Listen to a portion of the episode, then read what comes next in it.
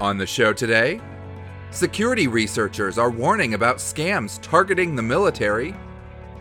Four European companies express concern about the EU's plan for encryption.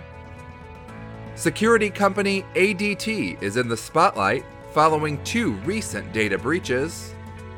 Our scam of the day warns that my antivirus is about to expire. And today's tip shows you how to keep your internet activity away from the prying eyes of your internet provider. All of that and more is coming up on the February 1st, 2021 edition of Cybersecurity Made Personal.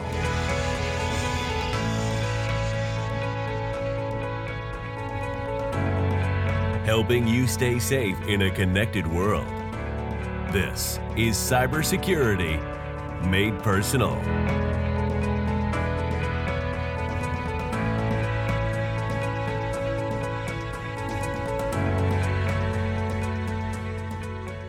Hello, and welcome to the Cybersecurity Made Personal podcast, the safest podcast on the internet. I'm your host, Jim Herman. The five stories in this week's Newsbeat will take us literally around the world. But we begin right here at home with some news affecting the armed forces. Security researchers have warned that Facebook's advertising platform has been used to target members of the military with scams. As you're probably aware, Facebook's advertising platform permits targeting of advertisements based on specific characteristics, including those who say that they work for the military. The researchers say that malicious advertisements could be crafted by a foreign actor to target military members. Those serving in the armed forces are often targeted by scams, and Facebook's ad targeting just makes it easier to target them specifically. While the researchers specifically investigated targeting of the U.S. military, it's probable that those serving in other countries could also be targeted with similar scams. So if you're a member of the military or a family member of someone who serves, stay on guard. While I certainly appreciate your service, there are some out there who only want to exploit it.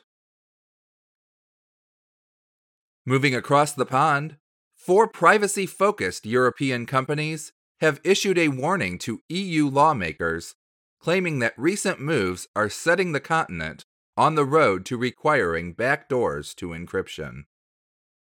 All four of the services mentioned in the letter ProtonMail, Threema, Tresorit, and Tutanota offer end to end encryption, in which the data is encrypted from the source to the destination without anyone else knowing the decryption keys, including the service itself. However, many law enforcement agencies dislike end to end encryption because it makes it harder and sometimes even impossible for them to access the contents of those conversations. The EU Council passed a resolution last month which these companies say is riddled with inconsistencies and which they claim is a veiled call for backdoors to encryption. Being forced to create a backdoor for EU law enforcement is something that could have a significant impact on security all around the world. Moving on to Asia, North Korean cyber adversaries have been busy targeting American cybersecurity researchers. On past episodes of the show, I've mentioned that there is something out there that will fool anyone. And that is true even for those who work in cybersecurity. In this case, the North Koreans reached out to the cyber experts asking for assistance in completing exploits to present to companies. However, the exploits provided to the researchers also contained code that opened a backdoor into their systems. Google released information regarding what the North Koreans were doing last week. After the post, many researchers realized that they had been duped by the attackers and posted screenshots of their interactions on social media. At this point, it's unclear exactly how many security researchers fell for this type of attack. As you might expect, the reactions among researchers were mixed. Some expressed a level of embarrassment that they fell for this attack without detecting the malicious file. Some were proud that they detected the attack or had policies in place that prevented it from getting to them.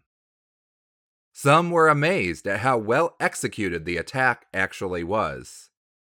And finally, some were disappointed that they weren't considered worthy enough to be attacked by the North Koreans.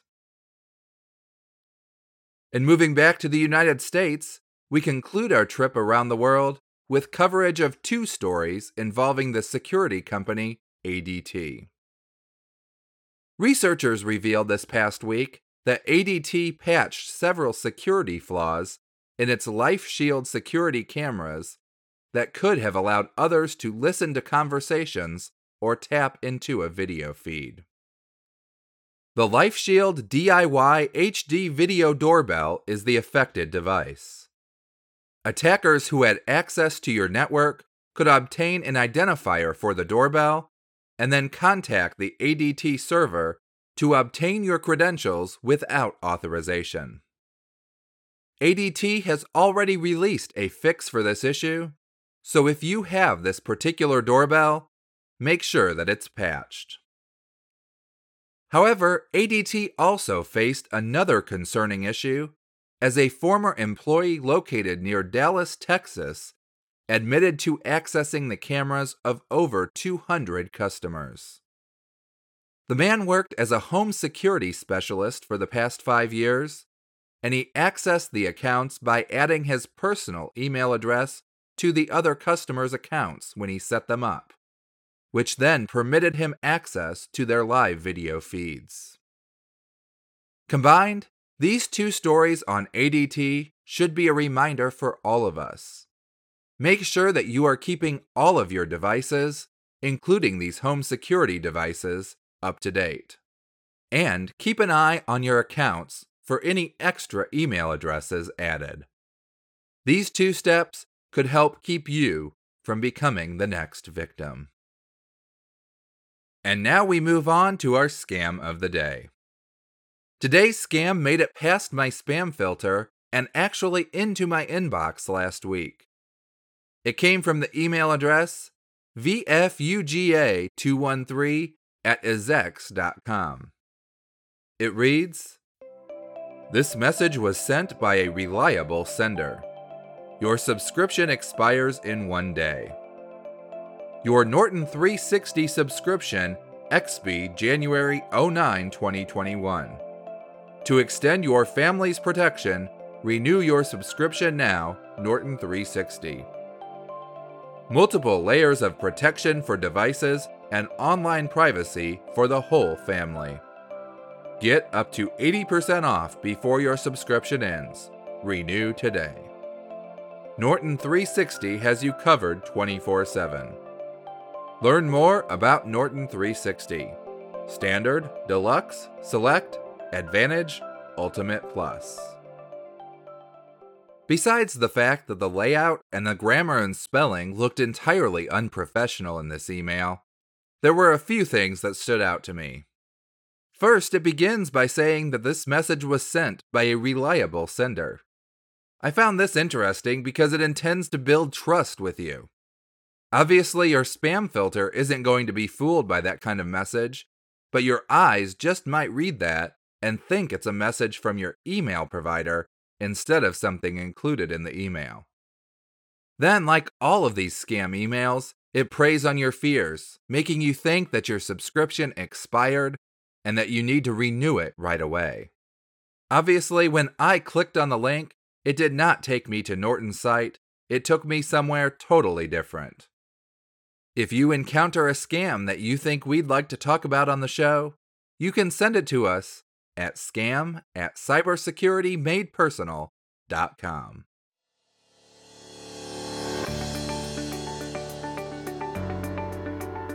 And now it's time for our cybersecurity pop quiz.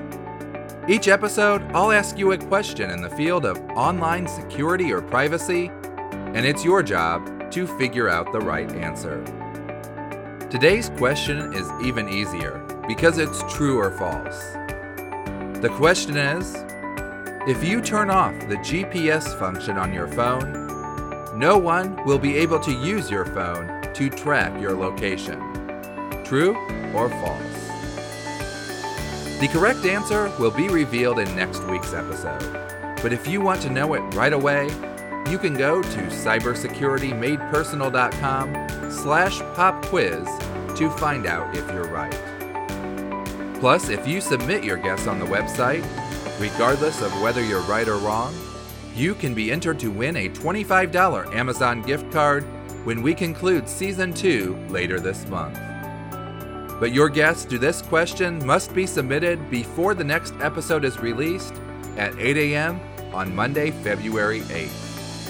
For official rules, visit cybersecuritymadepersonal.com slash quiz rules. Last week's question was, when you use a private or incognito mode, which of the following groups are able to monitor your internet traffic? A. Your internet provider. B. Your spouse or children. C. Your employer.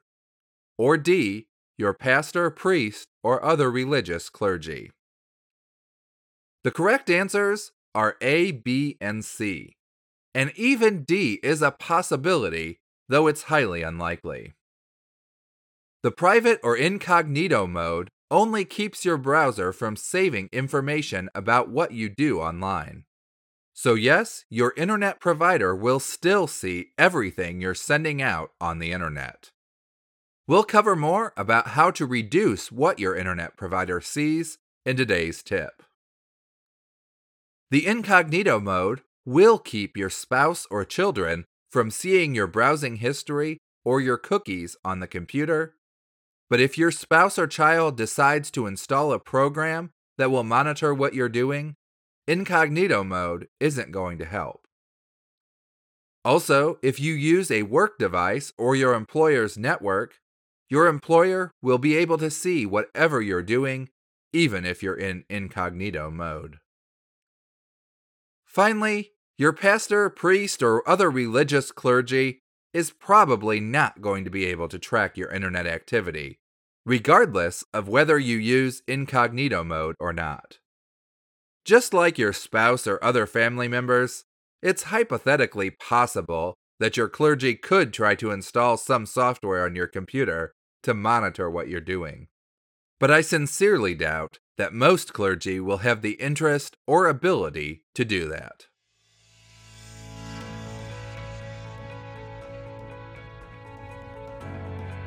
Between your home and the internet stands your Internet Service Provider, or ISP. Your ISP is the critical link that gives your family access to the internet, but it also gets to handle all of your internet traffic. And unfortunately, your ISP is allowed to monitor your traffic, collect data about you, and then sell it to others. But you can control how much data is available for your ISP to collect. We'll have more on how to hide your online activity from your ISP when we come back from this short break.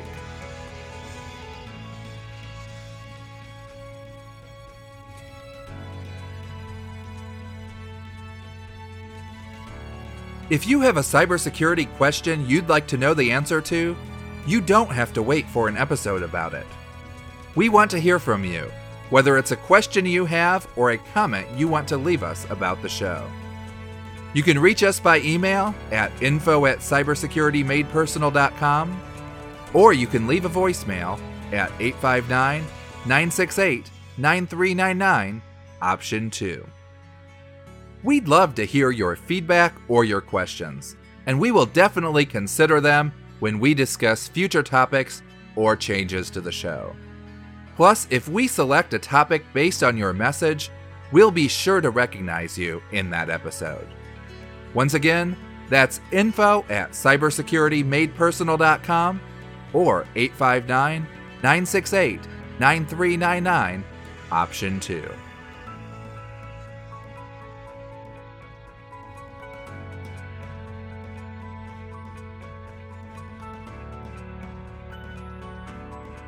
The first step to getting on the internet is to find a company that can provide you with internet service. These companies, called Internet Service Providers or ISPs, are the ones who get you online. But that also means that they handle all of your internet traffic once it leaves your home.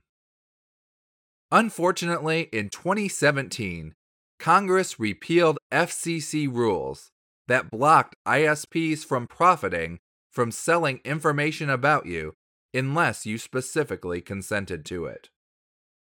Those who supported the legislation said it was about fairness. Since the big tech companies like Facebook and Google can profit from selling your data, the ISPs should be able to do it too. Unfortunately, fairness for the consumer seemed to have been forgotten in the discussion.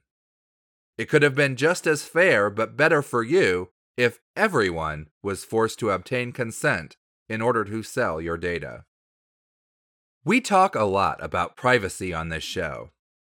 You can take steps to keep the big tech companies, Facebook, Twitter, Google, Apple, and more, from profiting off of your data, but that will do you no good if your ISP tracks all your activity and then sells it anyway. So, what information can your ISP see about you? Your ISP handles everything that you send online. It can see all of the data that you send on the internet.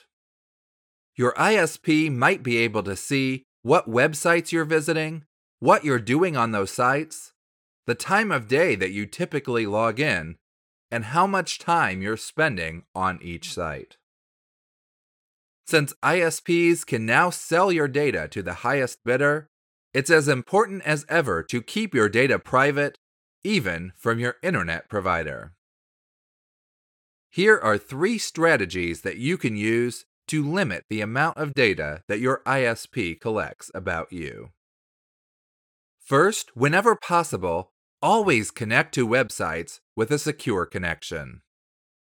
This is good advice for many reasons, not just for privacy. Encryption scrambles your traffic so it can't be read while it's being sent. It's what's used to protect your personal information, like a credit card number when you send it online. It's also what helps to keep your internet traffic away from prying eyes. By using a secure connection, your ISP will be unable to see all of the data coming to or from your computer. Your provider will still know where it's being sent. So, for example, your ISP will know that you contacted Facebook servers, but they won't have any idea what you sent or received from Facebook. You can use a secure connection by making sure there's an HTTPS at the beginning of every web address.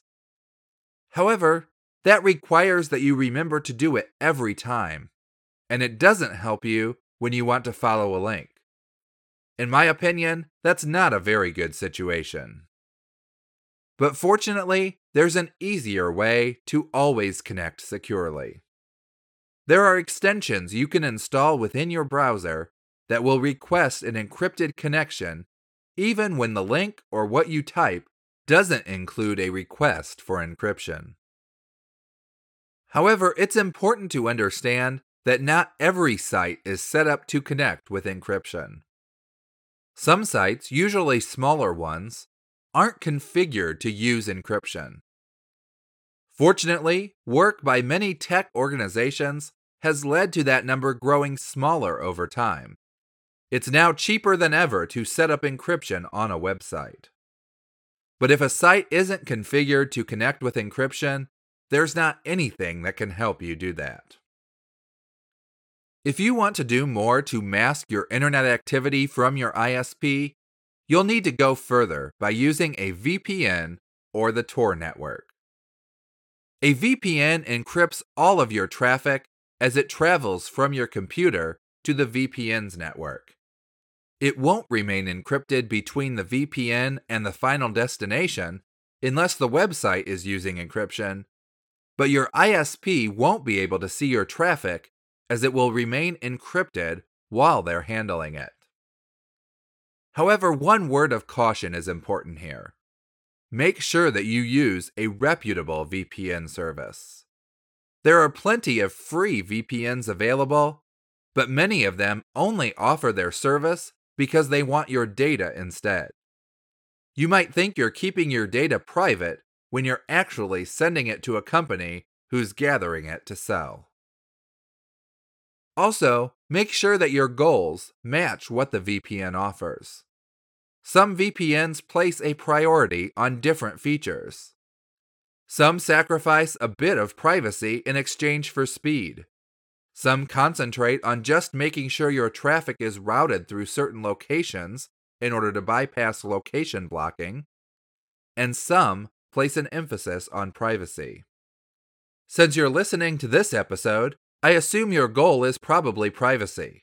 So you want to make sure to select a VPN that doesn't keep logs and has the strongest available encryption. The Tor network works in a similar manner to a VPN, except it routes your data through several different spots all around the world before it finally gets sent to the destination. Multiple layers of encryption are used to protect your information. Each stop along the path only knows what location the information came from and what location it needs to be sent to. Using a VPN or the Tor network will keep all of your information encrypted while it traverses your ISP's network. That keeps your ISP from knowing anything about you except for the fact that you sent all of the data from your home to one particular location. If you want additional security without needing to use a VPN or Tor, you can also change your DNS settings. DNS stands for Domain Name Service. To explain what it means at the most basic level, the DNS system is what makes the internet usable for us. Without DNS, you would have to access a website by typing in a series of four numbers separated by periods. For example, you would access this podcast's website, cybersecuritymadepersonal.com, by typing in 185.181.30.163. Now, that may not sound too difficult, but imagine trying to remember a sequence of numbers for each website that you visit regularly. You'd have to remember one for Facebook, one for Twitter, one for Google, and on and on.